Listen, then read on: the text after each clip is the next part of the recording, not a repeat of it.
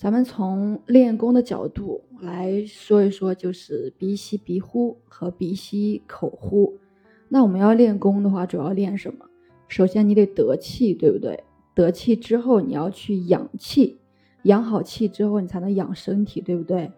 所以说，我们这个时候会就是涉及到一个呼吸法，用正确的呼吸方法呢，才能够快速的得气，然后呢，才能够。通过一手丹田呢来养气，内练之道呢至简至易，为欲降心火于丹田耳。入手筑基即是降心火功夫，心火能降，则肾水上升；龙虎交汇，则性命双修。就是我们在内练的时候就会用到这两个呼吸方法。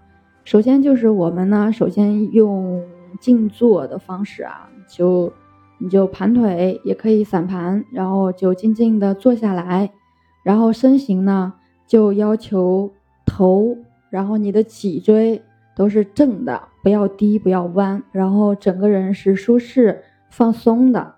那这个时候呢，就用到了第一个第一个阶段的一个呼吸法，就是鼻吸口呼。那以口深长的呼气法，不要去管你的吸气。就是把注意力呢放在你的呼气上，让呼气绵长缓匀，同时呢意念放松全身，内气随着意念呢自然而然的向下松沉。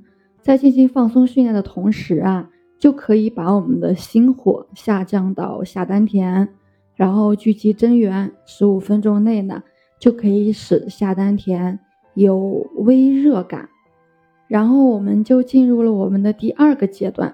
第二个阶段的呼吸方法就是鼻吸鼻呼。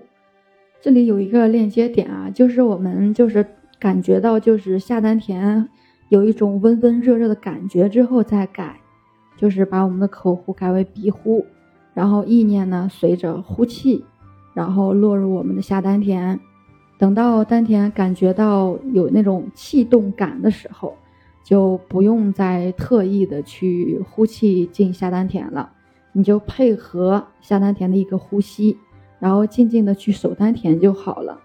其实吧，就是意念随着呼吸，呼吸与腹部的一个升降相互配合，整个人呢很舒服、很舒适，然后整个过程不憋气，主要呢就是把我们的呼气呢。调整为深、长、慢、匀、柔和就好了。那练习一段时间之后呢，我们的内气就聚集了，对不对？那温热气流自然就会沿着我们的督脉上升，然后至泥丸宫前面呢，再降到人脉，沿着你的胸腹回归到丹田。如此呢，就你的任督二脉就这样子慢慢的、慢慢的就循环起来了。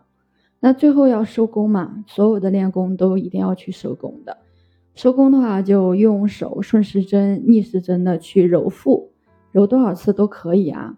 然后搓着双手去干洗脸、干洗头，然后擦擦眼睛，起来散散步就可以了。